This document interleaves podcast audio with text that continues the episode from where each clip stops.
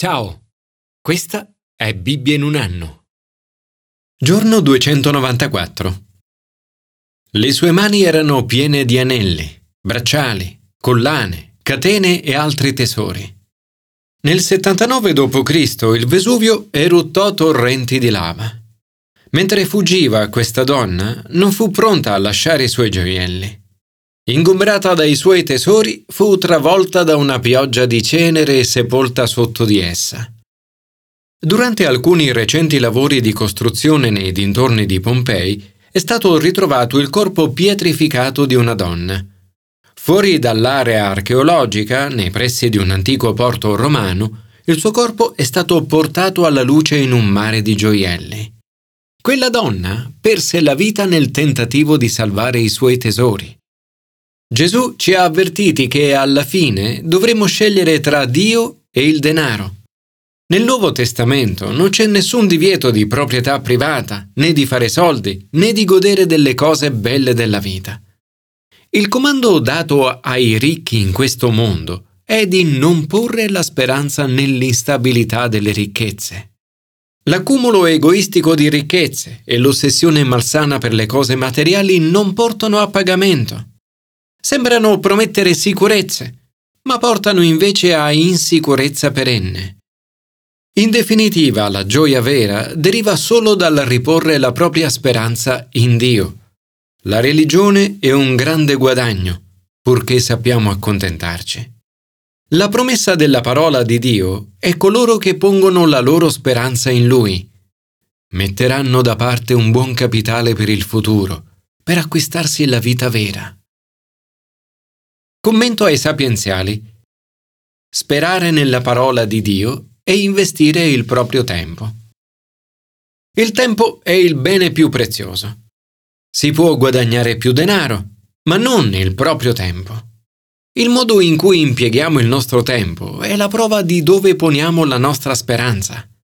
Se la nostra speranza è in Dio e nella Sua parola, lì investiremo il nostro tempo. Il salmista ripone la sua speranza nella parola di Dio. Dice, perché spero nella tua parola. Ma cosa significa questo in pratica? Significa dedicare del tempo a cercare di comprendere la parola di Dio, meditarla, rallegrarsene e impararla a memoria. Significa continuare a fidarsi della parola di Dio anche nei momenti difficili io so che i tuoi giudizi sono giusti e con ragione mi hai umiliato. Significa confidare nella fedeltà di Dio, nel suo amore che consola e nella sua misericordia. Trascorrere del tempo con Dio è il modo attraverso il quale Dio stesso infonde la sua sapienza in noi. Dio ci conforta perché possiamo avere vita, perché il nostro cuore possa essere integro nei suoi decreti e possiamo camminare sempre a testa alta. Se vivremo così, incoraggeremo gli altri a fare lo stesso. Quelli che ti temono, al vedermi avranno gioia. E noi, a nostra volta, avremo gioia nel vedere altre persone che sperano nella parola di Dio. Signore, oggi desidero riporre la mia speranza nella tua parola ed essere di incoraggiamento per gli altri perché quelli che ti temono, al vedermi, possano avere gioia. Commento al Nuovo Testamento. Sperare in Dio e non nella ricchezza.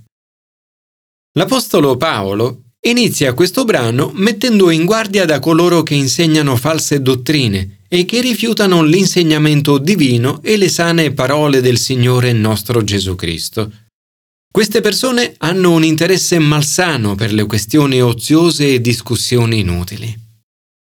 Questi falsi maestri sono causa di conflitti di uomini corrotti nella mente e privi della verità, che considerano la religione come fonte di guadagno.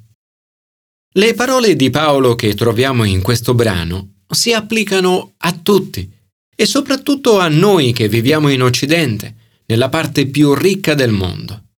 Paolo scrive a quelli che sono ricchi in questo mondo, ordina di non essere orgogliosi, di non porre la speranza nell'instabilità delle ricchezze, ma in Dio, che tutto ci dà con abbondanza perché possiamo goderne. Per questo non dovremmo mai pensare che avere denaro possa renderci più soddisfatti, a parte per ciò che ci serve, come cibo e vestiti. Dovremmo invece accontentarci di ciò che abbiamo. La religione è un grande guadagno, purché sappiamo accontentarci. La gioia vale più di tutte le ricchezze che si possono accumulare. Le persone che vogliono arricchirsi cadono nella tentazione, nell'inganno di molti desideri insensati e dannosi, che fanno affogare gli uomini nella rovina e nella perdizione. Spesso a Paolo vengono erroneamente attribuite queste parole.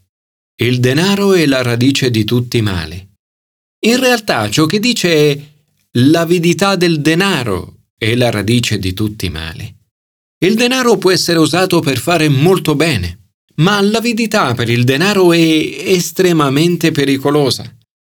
La brama di denaro porta guai e nient'altro che guai. Molti di quelli che percorrono questa strada perdono completamente la fede e si procurano molti tormenti. Sia che siamo ricchi o che siamo poveri, il pericolo è sempre lo stesso. Amare il denaro. La tentazione c'è sempre, sia per coloro che hanno già molto denaro, sia per coloro che non lo hanno, ma desidererebbero averlo. Invece di amare e tendere al denaro, dovremmo amare e tendere alla giustizia, alla pietà, alla fede, alla carità, alla pazienza, alla mitezza. Paolo esorta Timoteo a combattere la buona battaglia della fede. Il combattimento inizia con il cuore e la mente concentrati su Gesù. Non dice a Timoteo di dare via tutto il loro denaro, ma di non riporre la sua speranza in esso. Se cambieremo il nostro atteggiamento nei confronti del denaro, questo ci aiuterà in tutti gli altri ambiti della vita. A tale riguardo, Paolo indica cinque modi per migliorare il proprio atteggiamento nei confronti del denaro. 1 non essere pieni di se stessi. Uno dei pericoli legati alla ricchezza è l'arroganza. A quelli che sono ricchi in questo mondo ordina di non essere orgogliosi. In altre parole, non essere pieno di te. 2. Non riporre la propria sicurezza nella ricchezza. Paolo ricorda che non abbiamo portato nulla nel mondo e nulla possiamo portare via. La ricchezza fornisce solo una falsa sicurezza. Non porre la speranza nell'instabilità delle ricchezze. La vera misura della nostra ricchezza è quanto valiamo anche se perdessimo tutti i nostri soldi. 3. Mettere Dio al primo posto. Paolo ci invita a porre la nostra speranza in Dio, che tutto ci dà con abbondanza perché possiamo goderne. Non c'è nulla di male nel godere delle cose belle della vita. Dio provvede a tutte le cose buone perché ne possiamo godere. Non dovremmo mai dimenticare che tutto viene da Lui e tutto gli appartiene. 4. Fare tutto il bene che si può. Paolo esorta i ricchi a fare del bene, ad arricchirsi di opere buone e ad essere pronti a dare e a condividere. Non dovremmo concentrarci su quanto denaro possiamo guadagnare, ma su quanto bene possiamo fare. È possibile essere ricchi materialmente, ma poveri spiritualmente. E allo stesso modo è possibile essere poveri materialmente, ma ricchi di opere buone. 5. Condividere le proprie risorse. John Wesley ha detto, quando ho del denaro, me ne sbarazzo in fretta per evitare che trovi una via d'accesso al mio cuore. La generosità è il modo per spezzare la presa del denaro nella nostra vita. Siano pronti a dare e a condividere. In ultima analisi, tutto ciò che possediamo viene da Dio. Per questo dovremmo essere sempre disposti a condividerlo con gli altri. Francis Bacon ha detto Il denaro è come il letame non è buono se non viene sparpagliato. Signore, ti prego di aiutarci a non riporre la nostra speranza nella ricchezza, ma ad accontentarci e a riporre la nostra speranza in te. Aiutaci a fare il bene, ad essere ricchi di azioni buone e ad essere generosi e disposti a condividere. Commento all'Antico Testamento. Sperare nel Signore e non nei potenti. Alcune persone come i Moabiti e gli Ammoniti ripongono la loro speranza nelle ricchezze. Altre, come gli egiziani, ripongono le loro speranze nelle persone potenti. Il profeta Geremia si rende conto che il Signore, Yahweh, non è solo il Dio delle nazioni di Israele, ma è il Signore di tutte le nazioni del mondo. Il Signore gli consegna un messaggio per l'Egitto e per le altre nazioni.